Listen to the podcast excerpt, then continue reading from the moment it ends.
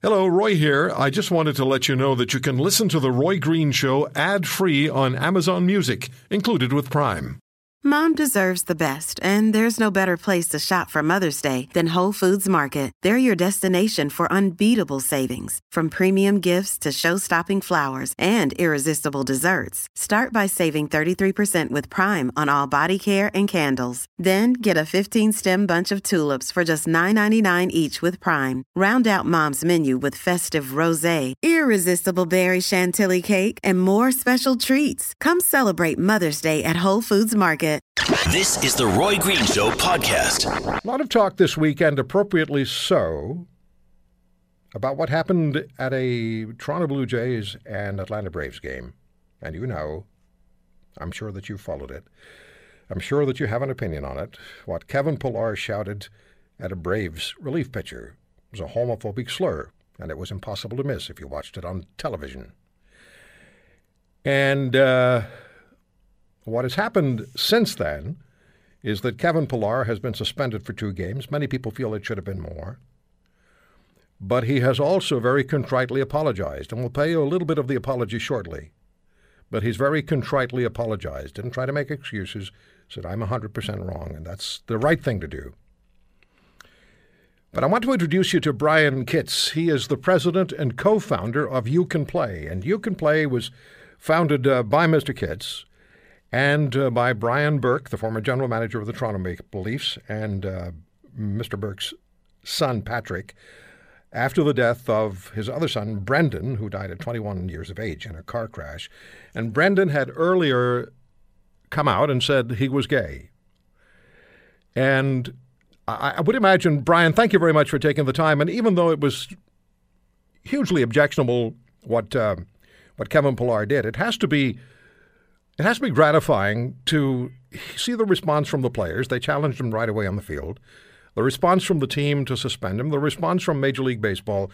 There's just been a universal condemnation of what Kevin Pillar did, and he did not try to hide and didn't try to say, look, it was the heat of the moment. He just said, I'm wrong. Yeah.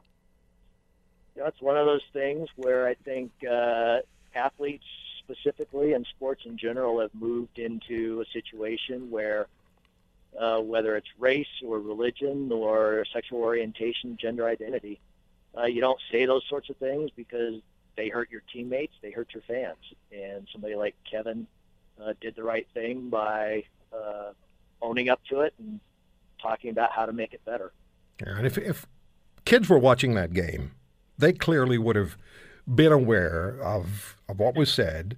And the impression that athletes make on kids is something that is can last with them uh, for a lifetime. And to, to, to see him and hear him say what he said, and then to hear the apology, that will make an impression on the little guys and gals too, which is incredibly important. Remind us, please, of, of, of how uh, You Can Play came about and what were your objectives going in, and five years later, uh, have you surpassed what you thought you might have within the first five years of the organization? Yeah, I think you summed up the way that we got started pretty easily. I think you know Patrick Burke and I both had younger brothers who were gay and uh, were willing to walk away from their sports because they were afraid of the way they might be treated in a locker room. Um, you know, it's not something that you expect to do as part of your volunteer life, but we saw a chance to start a discussion about the way that athletes treat each other. And, you know, once we started that discussion, we found that there were a lot of athletes you know, somebody like Brooks Orpik in the NHL who said, not all athletes are homophobic and it's time for that stereotype to change. And so all we really wanted to do was start those discussions within teams, within uh, leagues and, and sports in general about focusing on a talent uh, or somebody's skill rather than whether they're gay or straight. And, know, I think that we did start that discussion. Um, but then I think that you see that whether it's Andrew Shaw in the NHL last year or Kevin Pillar, you know, this week, we've still got work to do.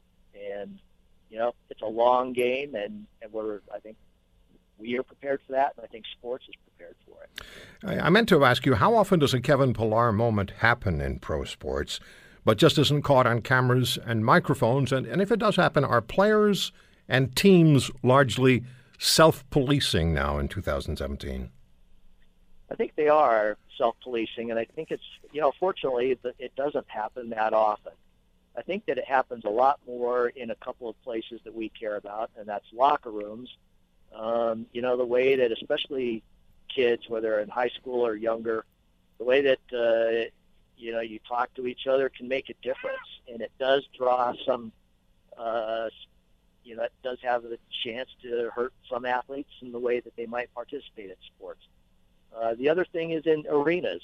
You know, you could never get away with a racial slur in, a, in an arena right now without those sitting around you reacting. But, you know, homophobic slurs still get tossed out pretty regularly. And so we really, you know, we want to make people aware that, you know, it's inappropriate and it does hurt people, uh, you know, in ways that you can't necessarily measure, as Patrick and I both saw with our younger brothers.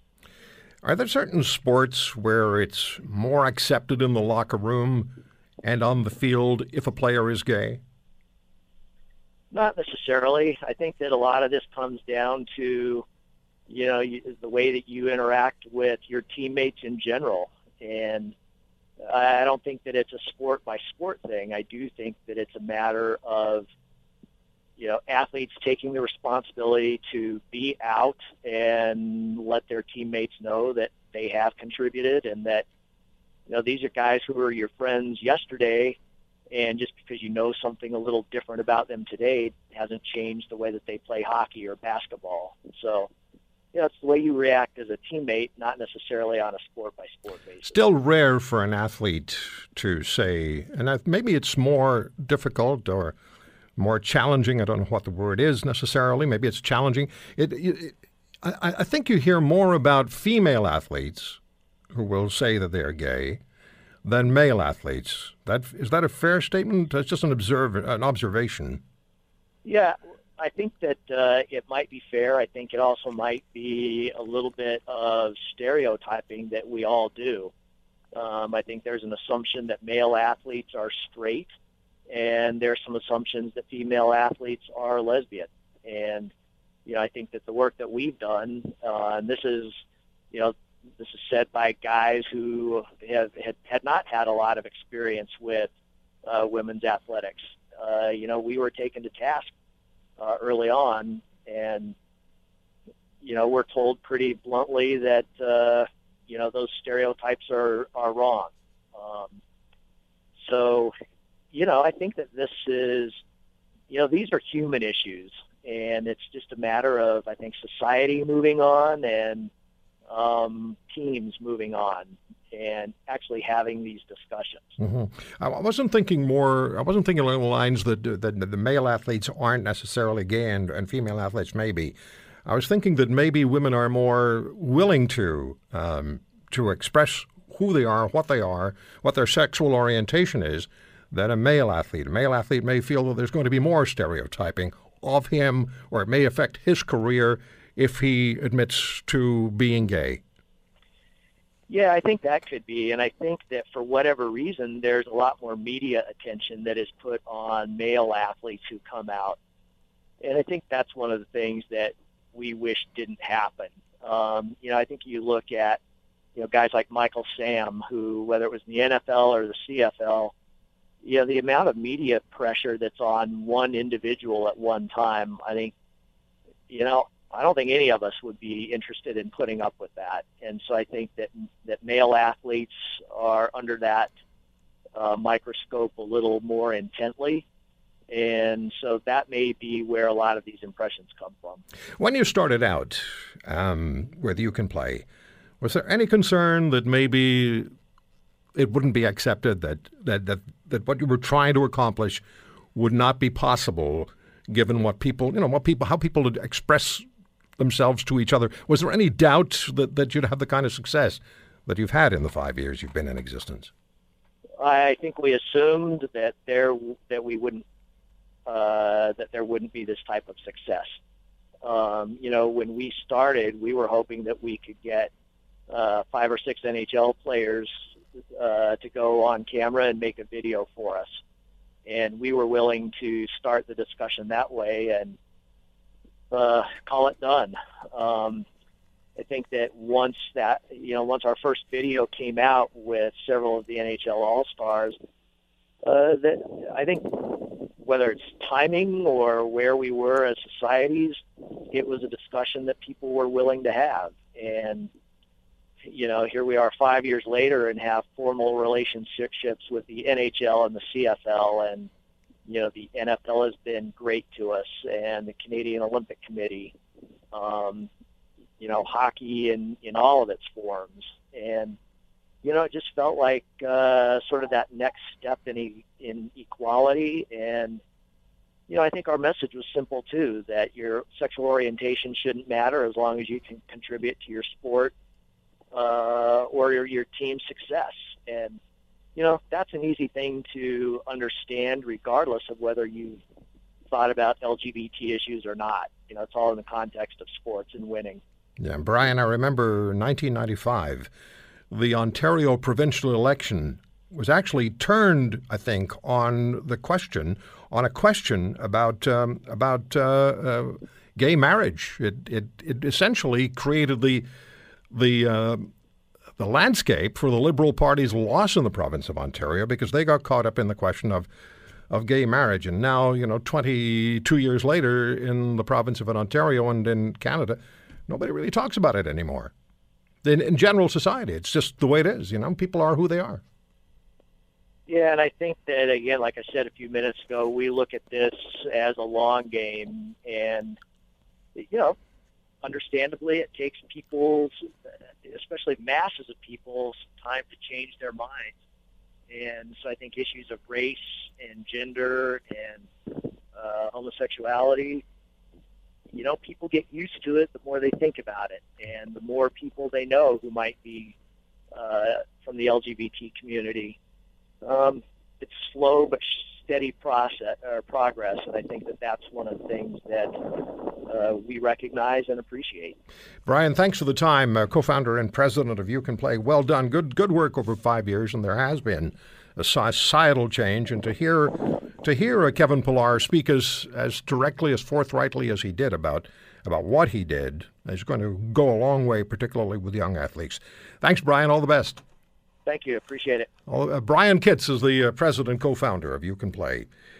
You're listening to the Roy Green Show weekends from two to five on AM 900 CHML. So if you take it off the playing fields, if you take it out of the arenas, the ballparks and you take it into the workplace where you go every day to do your job. If you're at work and someone uh, delivers a homophobic slur to another employee, what are your options? What can happen? Are you protected at all?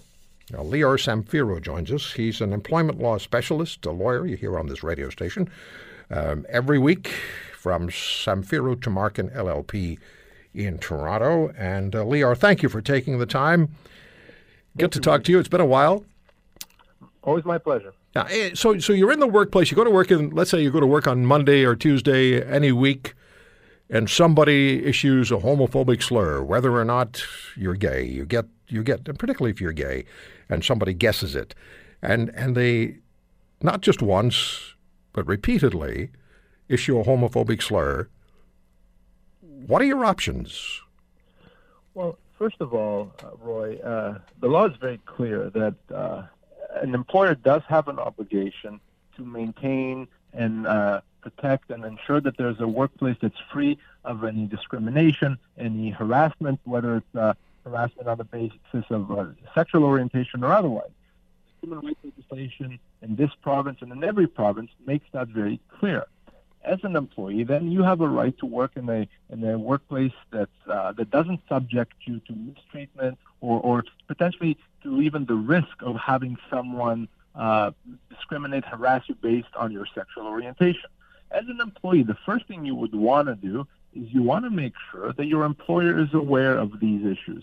The duty of on the employer doesn't really get triggered if they're not aware once you you advise your employer of, of what happened, the, the ball shifts to the employer's court, and the employer at that point has to investigate and take measures to the extent that the, the allegation is corroborated. That may mean providing a reminder to everyone of the expectations, the policies, the uh, code of conduct in the workplace. up to discipline, which may even include termination in some situations. Uh, but the bottom line is an employer certainly cannot ignore these issues. There, there are serious issues. And gone are the days where an employer can say, oh, you know, boys will be boys or kids will be kids. That's just unacceptable. Yeah, and I'm not suggesting that, uh, that doing it once is okay, because if it happens once, you have the option to ask for assistance or support from your employer. You absolutely do. And from an employer standpoint, uh, if we're talking about a person who one time did something that he wasn't supposed to, very much like uh, Mr. Pillar, that does or should inform your actions. You're not going to terminate an employee that uh, one time used very bad judgment. On the other hand, if this is a, a what I call a repeat offender, so you've provided this employee with warnings, you've reminded them what the expectations were, you've done what you could, and they clearly don't get it. At that point, yes, the employer may resort to the worst punishment, which is a termination for cause one thing I want to point out when it comes to these issues, uh, if you, if as an employer, if you're going to take measures, it is important that those measures uh, be seen to be taken. So if you take the employee and have a closed door conversation, uh, you may not have sent the right the right message out there. I suspect that's what happened with the with the Toronto Blue Jays. It wasn't so much that they felt that this requires a suspension, but we need you know they thought we need people to see what that we this is unacceptable. We have fans, we have stakeholders, sponsors, we're part of the community. Uh, and the same thing applies to employers. You want to send that message to the others in the workplace that this is unacceptable. The best way to do that is when you become aware of a problem, you want others to see that you've dealt with it, you've taken serious measures, uh, and this is not something you're just going to sit on. Lior, where's the line between insult and slur? It is a very difficult line sometimes to to, to observe. Anything that uh, that infringes uh, or, or, touches on a, on a human right, then arguably is a slur. So if I uh, insult someone's intelligence, for example, the law would not consider that to be a slur because uh, there's no protection under our human rights legislation based on someone's intelligence. But but if I insult someone based on their sexual orientation or, or um, sex or race or disability, well, that crosses the line into a slur, into illegal potential conduct, and those types of conduct, uh, the employer must take more seriously. Now, now it's not just about uh, ensuring that employees get along; it's also ensuring that the employer itself is in compliance with, with its obligation to maintain a workplace a workplace that's free from any discrimination. Are you noticing that there's a change, a societal change taking place? Are there less incidents, or is there still a significant number of, uh, of, of problematic um, prob- issues going on out there? I see these issues, uh, Roy, unfortunately, every day. Uh, I do see them happen all the time. And uh, oftentimes, uh, or more often now, employers become more aware of, of their obligations and take them seriously. I still see these old fashioned employers where, you know, back in my days, we could do that and it was fine. That's obviously not acceptable anymore. And, and you know, as, as you know, new people are in management position and HR positions, they become aware of these issues. So I, I have seen over the past few years a shift in employers taking these things seriously, impo- imposing remedies and, and discipline when needed rather than ignoring them. But there is still an alarming number of employers that ignore them. Invariably, that might result in a human rights complaint, potential other legal action. It's just a bad idea to ignore these issues. All right. So, for the person who's the victim of the slur, you don't have to accept it. You don't have to go home and worry about it at night and worry about going to work the next day. You have options, and your employer has responsibilities. That's exactly right, but it does start informing your employer. Uh, and and if, once you've done that, you really do shift that onus to the employer. You certainly, as an employee, have a right to work in a in a supportive and a uh, equal work environment, not a poison work environment. You certainly don't have to suffer in peace.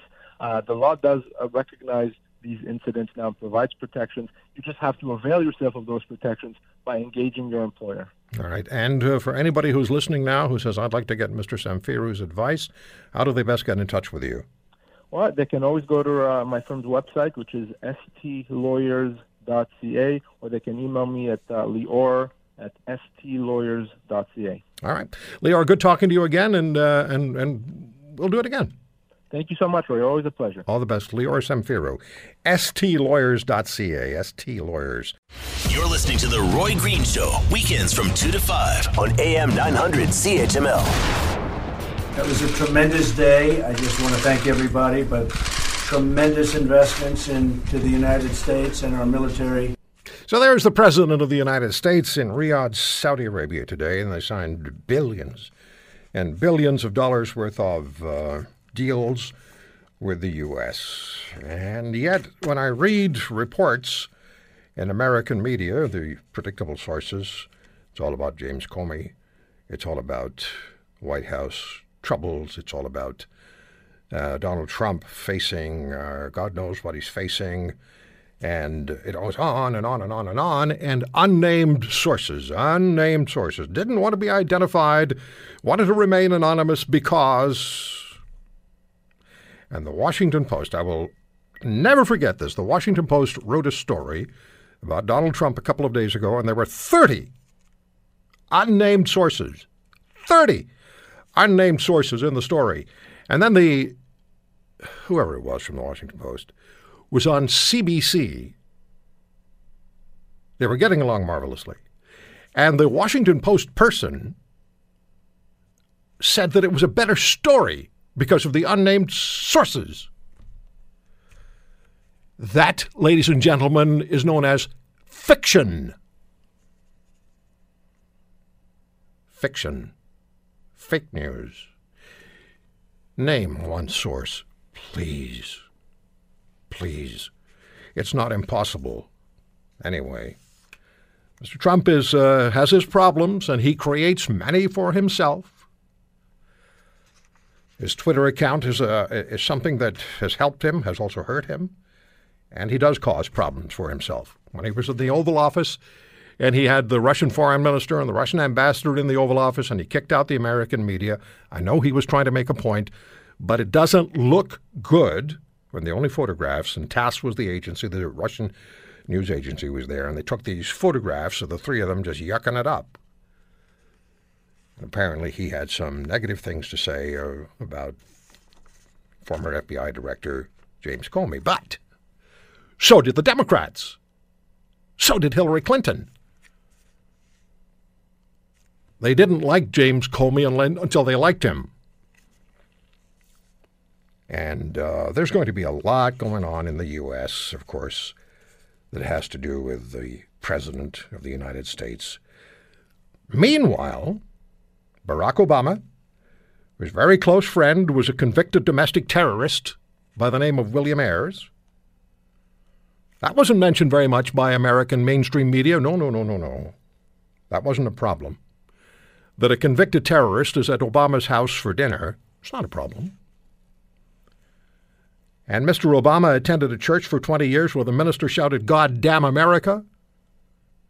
Wasn't a problem. Mr. Obama saying he never heard the minister say that, anything like that in 20 years. So, absolutely, we, we absolutely believe Mr. Obama. And then there was Mr. Obama talking to the outgoing puppet president of the United States, Medvedev, or whatever his name is, Medvedev, and said essentially a few years ago, Tell Vladimir I just have to go through one more election, then I can do whatever I want. Not a problem. No, no, no, not a problem. And delivering many millions of dollars to Iran in a hostage release? No. Perfectly fine. It's President Obama.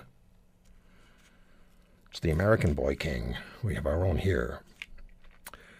Clare Lopez is a former CIA operative, and she may be one of Donald Trump's more controversial supporters because of what she says.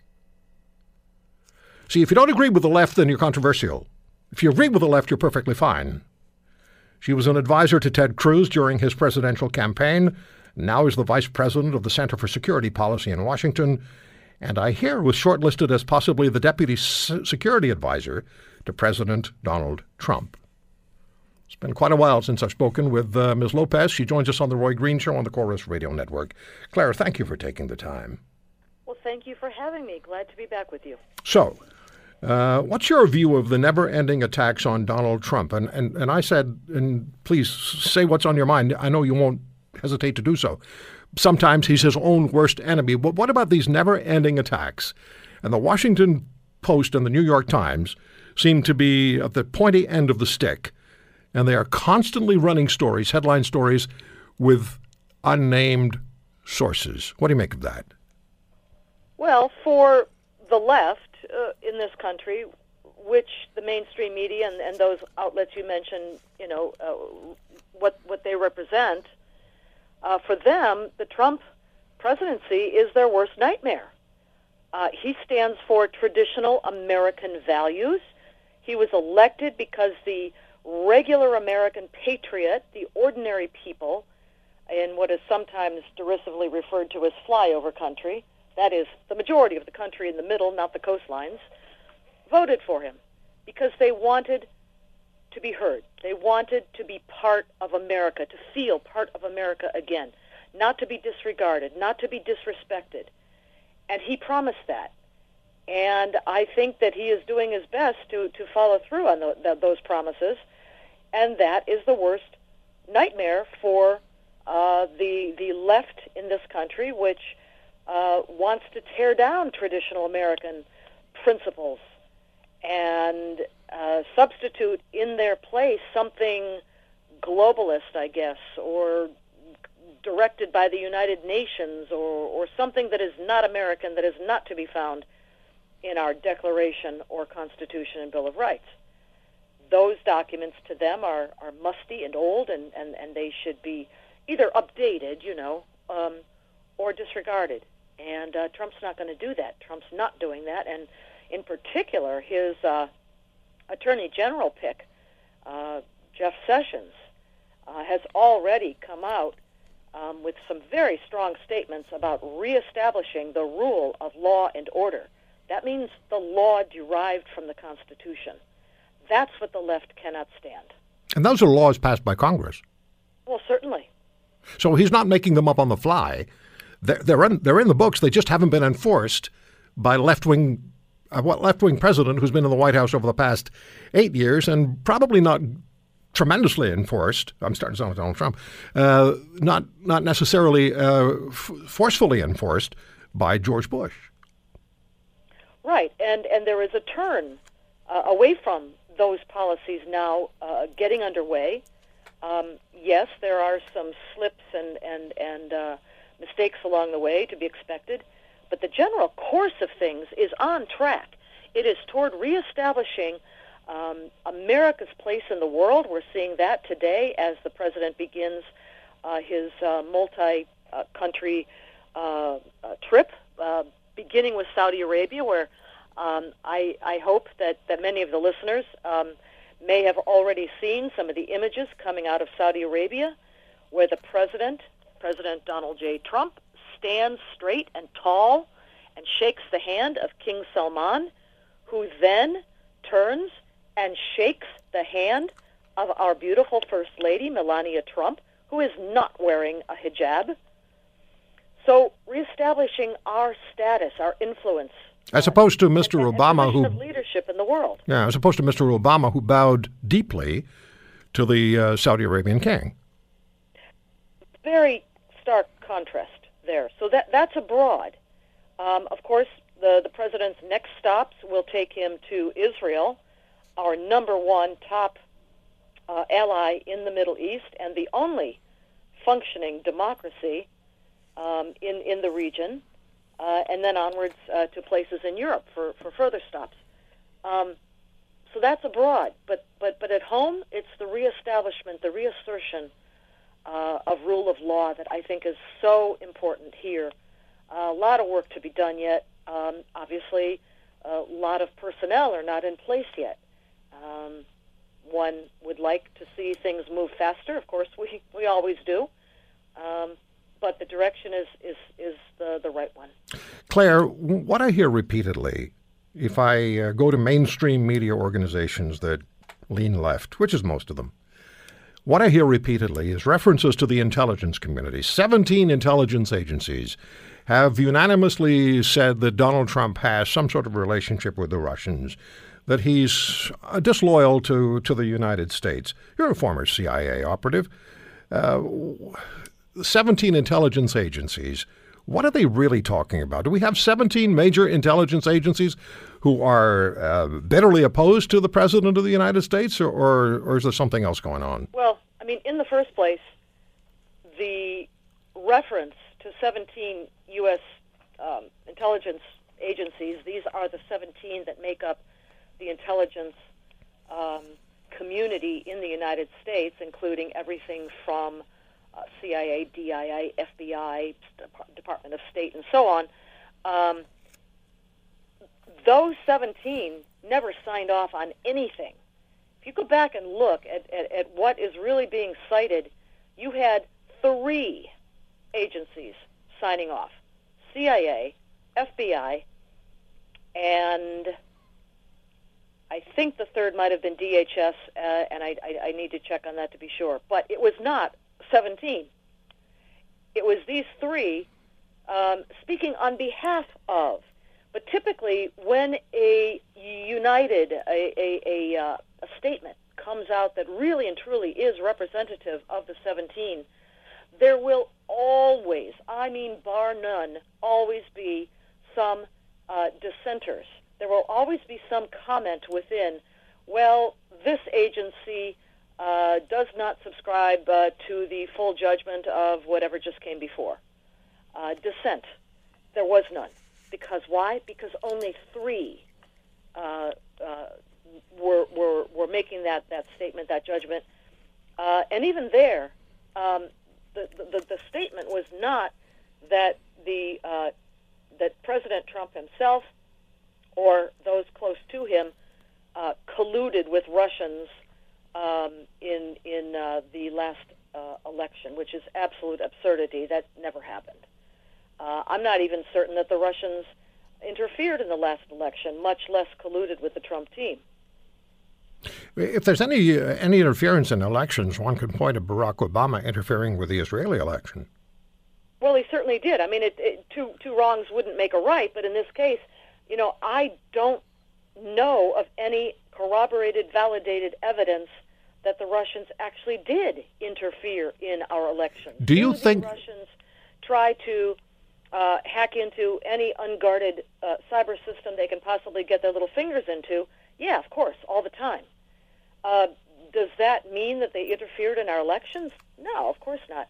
And as as we now are hearing, finally getting its its uh, the publicity it deserves is the story of Seth Rich, the young um, Democratic National Committee uh, staffer who was murdered in Georgetown, Washington D.C. last year, uh, uh, shortly before WikiLeaks began to publish a whole bunch of uh, emails, in particular from John Podesta, uh, but others associated with the Democrats, uh, Hillary Clinton and, and others. Um, and the the allegation, at least, is the um, strong inference here, including from an, uh, an interview done by Sean Hannity, Fox Sean Hannity, uh, with Julian Assange of WikiLeaks, is that no, the Russians were not uh, hacking into the DNC, or or if they were, they were not the source of those emails. Seth Rich was, and that's why he was murdered. You're listening to The Roy Green Show, weekends from 2 to 5 on AM 900 CHML. Clare Lopez is with me, Vice President of the Center for Security Policy in Washington, former CIA operative. Um, Clare, James Comey, where does he fit into the picture? Because now the former FBI director is going to be testifying before the Senate Intelligence Committee. What's likely to happen? Well, I don't know. Um, but uh, he has played, obviously, a very key central role in a lot of the drama over the past uh, couple of years, and certainly during the presidential campaign of 2016, um, and is in a position within uh, or you know his former position as director of, of the FBI within the intelligence community, um, to have been party um, to a lot of uh, what went on um, in terms of uh, intelligence uh, leaking, uh, unmasking, all of these different issues. Uh, he would have been at the center of all of that, and so. it's interesting that his testimony is going to be before an open session of Congress, uh, not quite uh, scheduled yet on the calendar, but but coming up fairly soon, I think. And as far as media treatment of Donald Trump is concerned, vis-a-vis treatment of Barack Obama, what do you want to say about that? Well, I mean, uh, the president has, has got it exactly right. There's never been a president uh, that I can I can recall that's ever been treated so badly, so unfairly, and so untruthfully um, by the media. But but that makes sense, doesn't it? Because they were all in the tank uh, for Hillary Clinton and uh, desperately wanted her to win, and w- were all uh, desperately unhappy when she didn't. Um, but it goes beyond being disappointed in the outcome of an election. I mean, this is approaching a point of real divisiveness in, in this country that I, I think is is um, n- certainly not not healthy. It, it, it's it's uh, pulling us further and further apart, um, rather than as most of the time happens after an election, um, the country pulls together, or at least makes some effort to do so behind whomever has been elected president. That's not happening this time. The divisions uh, are being um, widened, are being stoked by the by the mainstream media and uh, other forces of the left um, that, uh, as we you know spoke about earlier Right. in the uh, in the show, um, are, are are simply viscerally opposed to everything um, fundamental, you know, principles, core principles of this United States Republic. Right. Clare, I'm, I'm going to have to stop. I'm going to have to stop you because of the clock, but I do appreciate you coming on the show, and I hope you'll come back. Okay, thanks very much. Thanks all, all the best to you. Clare Lopez, former CIA operative. You're listening to The Roy Green Show, weekends from 2 to 5 on AM 900 CHML. Donald Trump uh, is beginning his Middle East visit today in Saudi Arabia and was warmly received by the Saudi Arabian government. He was given a specific civilian honor, a medal. And after he leaves Saudi Arabia, he'll be heading to Israel. And if it's a direct flight from Riyadh to uh, Tel Aviv, it's going to be the first, I believe, the first flight, the first such direct flight from Saudi Arabia to Israel. Abdurrahim Foukara is the Washington bureau chief of Al Jazeera. And we've spoken with Mr. Foukara on a number of occasions over the years. And glad to have him back with us. Abdurrahim, thank you for the time. As you, as you look at the current administration in Washington, how different are, and what's going on in the world and, and with, the, with Mr. Trump in, in, in charge of the United States government, how different a reality is are- we seeing now over anything you might have seen before in your tenure with Al Jazeera in Washington? Hi, Roy. Everything uh, seems to be different um, about this administration. Its first um, 120 days or, or so um, in uh, office, it's been uh, tumultuous um, in ways that seem to be unprecedented. There's been confrontation um, between uh, the White House uh, including the, the president and the media, in ways that are perhaps reminiscent of uh, the early 70s between the media and uh, uh, Richard Nixon. Um, everything, almost everything, it's just a different different style um, of doing things, rightly or wrongly. But uh, Washington seems to be just as tumultuous as the region that the president uh, is now uh, visiting. Um, a few years ago, if you told people, uh, if you used the image about the shifting sands in Washington, they would have said, no, that's more a, an image that applies to the Middle East. Now it, it's, it's appropriate to use them both for, for Washington and for the Middle East. Every day brings something new in, in, in Washington, especially uh, with regard to uh, investigations into allegations that the Russians had something to do with uh, the way uh, U.S. elections, the last presidential election, panned out here uh, uh, uh, in the in the United States. Every day, uh, new revelations uh, uh, splashed across the media, and you get uh, reactions and counter reactions between the media and, and the White House.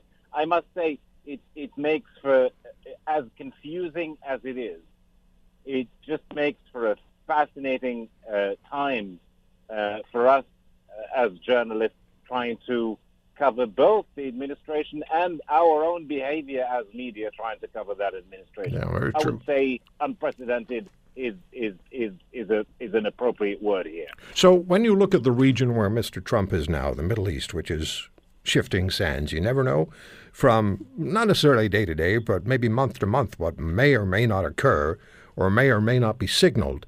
How do you think, if you strip away the um, the pomp and the ceremony and the expected handshakes and, and greetings, if you strip away the veneer, how are the the governments of the Middle East, which are apart from Israel, very different to the governments of the West, how are they assessing, viewing Donald Trump? Are they afraid of him? Do they respect him? Are they just unsure? How, how do you think that they're they're they're seeing this new president?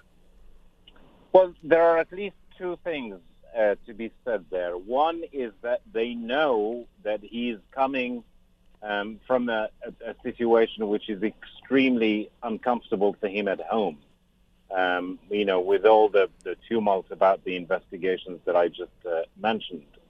Having said that, um, they, especially the Saudis uh, in particular, you know, in terms of the symbolism of it, for the President of the United States to make uh, Saudi Arabia a Muslim country as his uh, first destination, official destination uh, since taking uh, office, is obviously of a huge symbolic importance to the to the Saudis.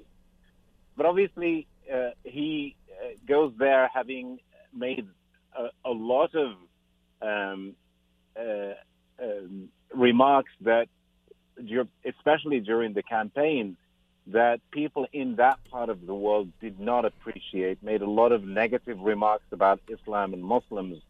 And here he is now visiting a major Muslim country from which he will address the Muslim uh, world, and he he would have to say some nice nice things about relations between the United States and the Muslim world. So this is hugely important for the Saudis uh, in terms of the symbolism.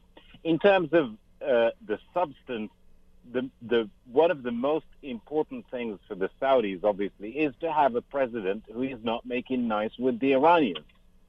Uh, the Saudis feel that uh, uh, President Obama got too close to the Iranians, made nice with them at the expense uh, of them as Saudis, as of them, Sunni country, Iran being a, a, a Shia country.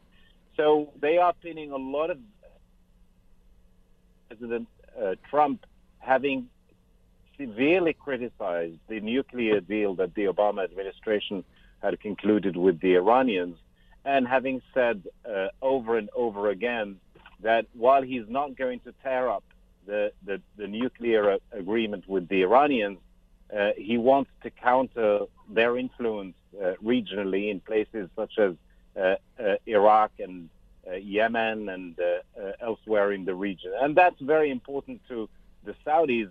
So they are investing a lot of capital, both political capital, but also um, money. A lot of agreements um, have been signed by the Saudis and President Trump. Um, some people are talking about uh, over 400 billion dollars uh, in agreements with the United States. It's a hugely uh, important uh, uh, visit. Whether all these things will actually pan out in the political realities of relations between the United States and the Middle East remains to be seen. Um, but definitely, the the governments, at least in that part of the world, they see uh, in President Trump something. Uh, they see in him a different quantity from what they had seen in President Obama. Uh, many of them saw in President Obama as somebody who stood by and let the Arab Spring roll through several countries with the the, the, the chaos that resulted from them, as as far as they uh, uh, describe it. With Trump, they see uh, they see hope. Remains to be seen if that hope uh, will actually be justified or not. All right. Abdulrahim, I thank you for the time. Uh, I, I'd like to speak with you again soon, not leave it as long as we have last time in, in the past. I'd like to have you back and, uh, and assess what's happening in Washington going forward. Thanks for the time today. Always a pleasure to talk to you and your audience, uh, Roy. Thank you. Always my pleasure. Thank you.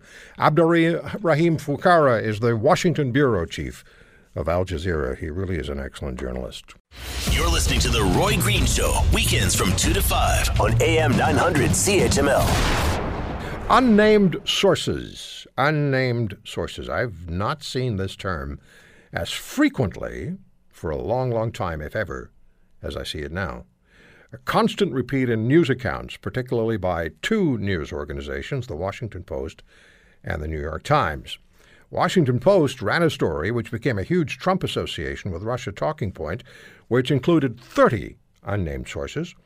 And uh, one of the people specifically involved in the ethics of the Washington Post, talking to the CBC, and this person said the 30 unnamed sources make it a better story. Well, tell you what, I can write. It's called. Now, hang on. Let me let me let me say this. I can write a, a an entertaining, exciting, and uh, and good story by citing unnamed sources. It might even be more exciting to you and a better read than if I named all the sources. It's called the Brian Williams syndrome.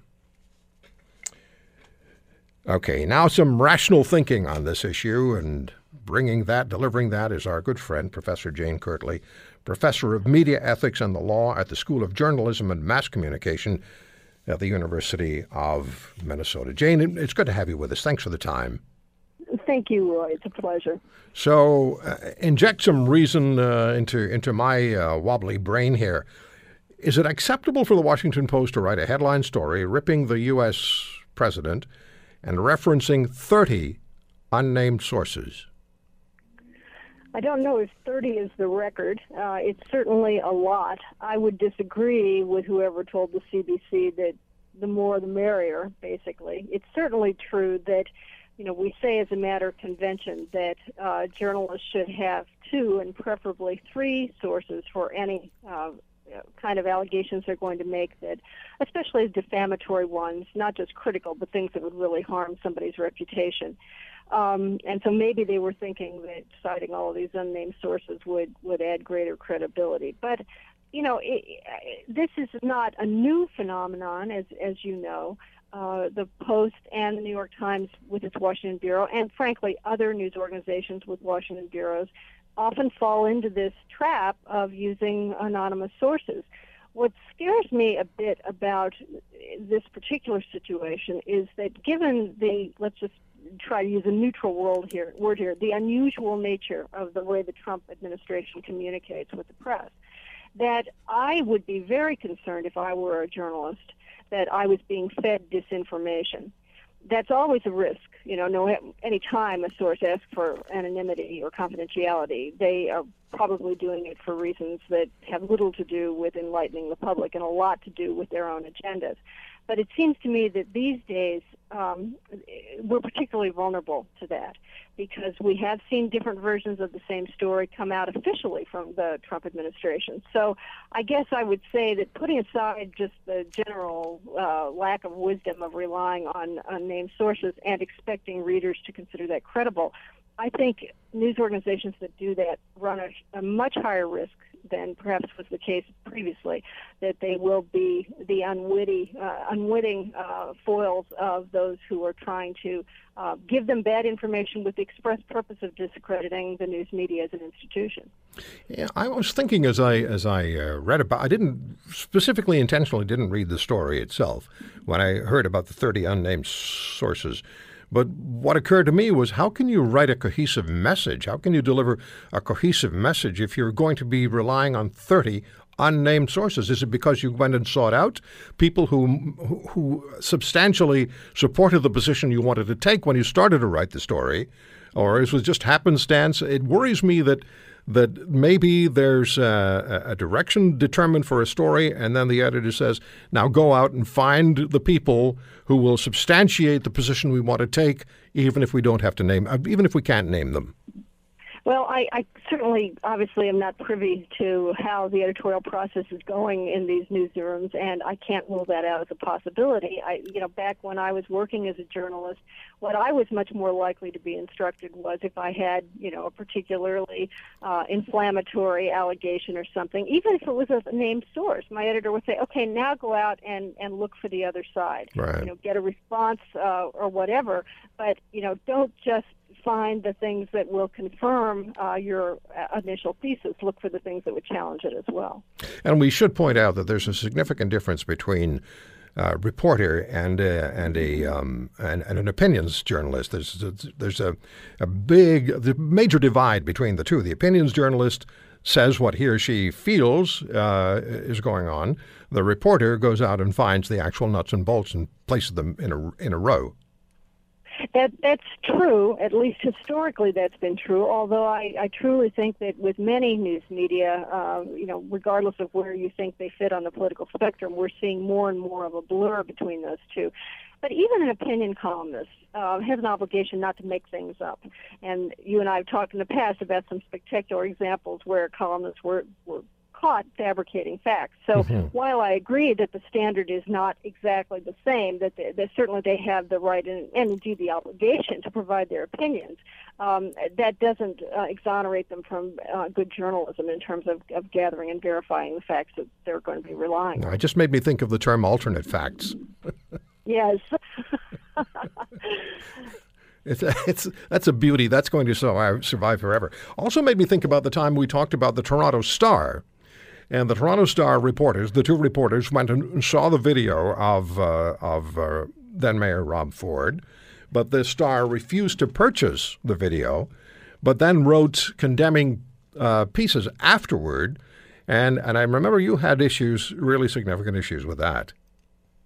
Well, I, I do because again, it go, it goes back to this, and certainly there are going to be times when a journalist cannot acquire, uh, you know, the piece of paper or the tape or whatever for a whole variety of reasons that, that we don't even need to think about. But the idea is, especially these days, where publishing on the internet for mainstream organizations is becoming second nature, the public has come to expect, and I think rightfully so, that if you're going to make an allegation, you, you ought to have something to, to bear it out. And I mean, I've already seen this in the context of, uh, you know, the Comey memos about his conversations with Donald Trump. I've seen people write, you know, comments, reader comments saying, well, where's this memo? You know, when do we get to see it? That kind of thing. And, you know, whether that's a reasonable expectation or not, that's the reality. That's what people are expecting these days. And if you can't produce that, you better be in a really, really good position to be able to say, I can authenticate this, I can verify this. And what worries me about this, you know, panoply of unnamed sources, it's one thing to have one or two trusted sources that you've developed over a 30-year career that you know are reliable. But uh, the sheer number here suggests that a lot of these people probably are sources that have not had prior relationships with these journalists. Mm-hmm. And again, it, it, it, raises a lot of issues. Well, also, when I saw the 30, again, the 30 unnamed sources, I thought the once the story is published, the people, not only the 30 unnamed sources, but folks everywhere who want to plant a story will look at that news organization as being perfectly available to them to plant a story because they're quite willing to write about unnamed sources.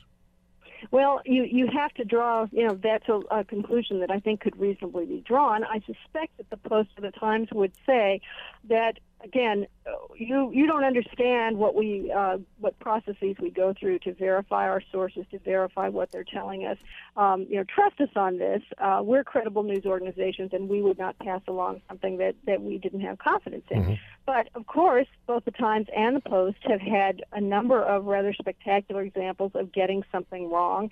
Whether they were played, whether they were just careless, I don't really know. But all of this erodes credibility, and at, at this critical juncture in the United States history, the last thing we need is more to undermine public confidence in the press. And, and I'm sure some of your listeners are laughing that I would even say that, but truly, I think there there is still a belief that uh, the role of the news media is to provide independent review, act as a watchdog, and so forth. But if we keep you know publishing stuff without uh, verifying it and without letting our readers know as much as possible about the sources, we do run the risk of eroding whatever confidence they still have. And one or two media organizations can cause problems for everybody else by uh, by Absolutely. their by And- their erratic we- behavior or by their agendas.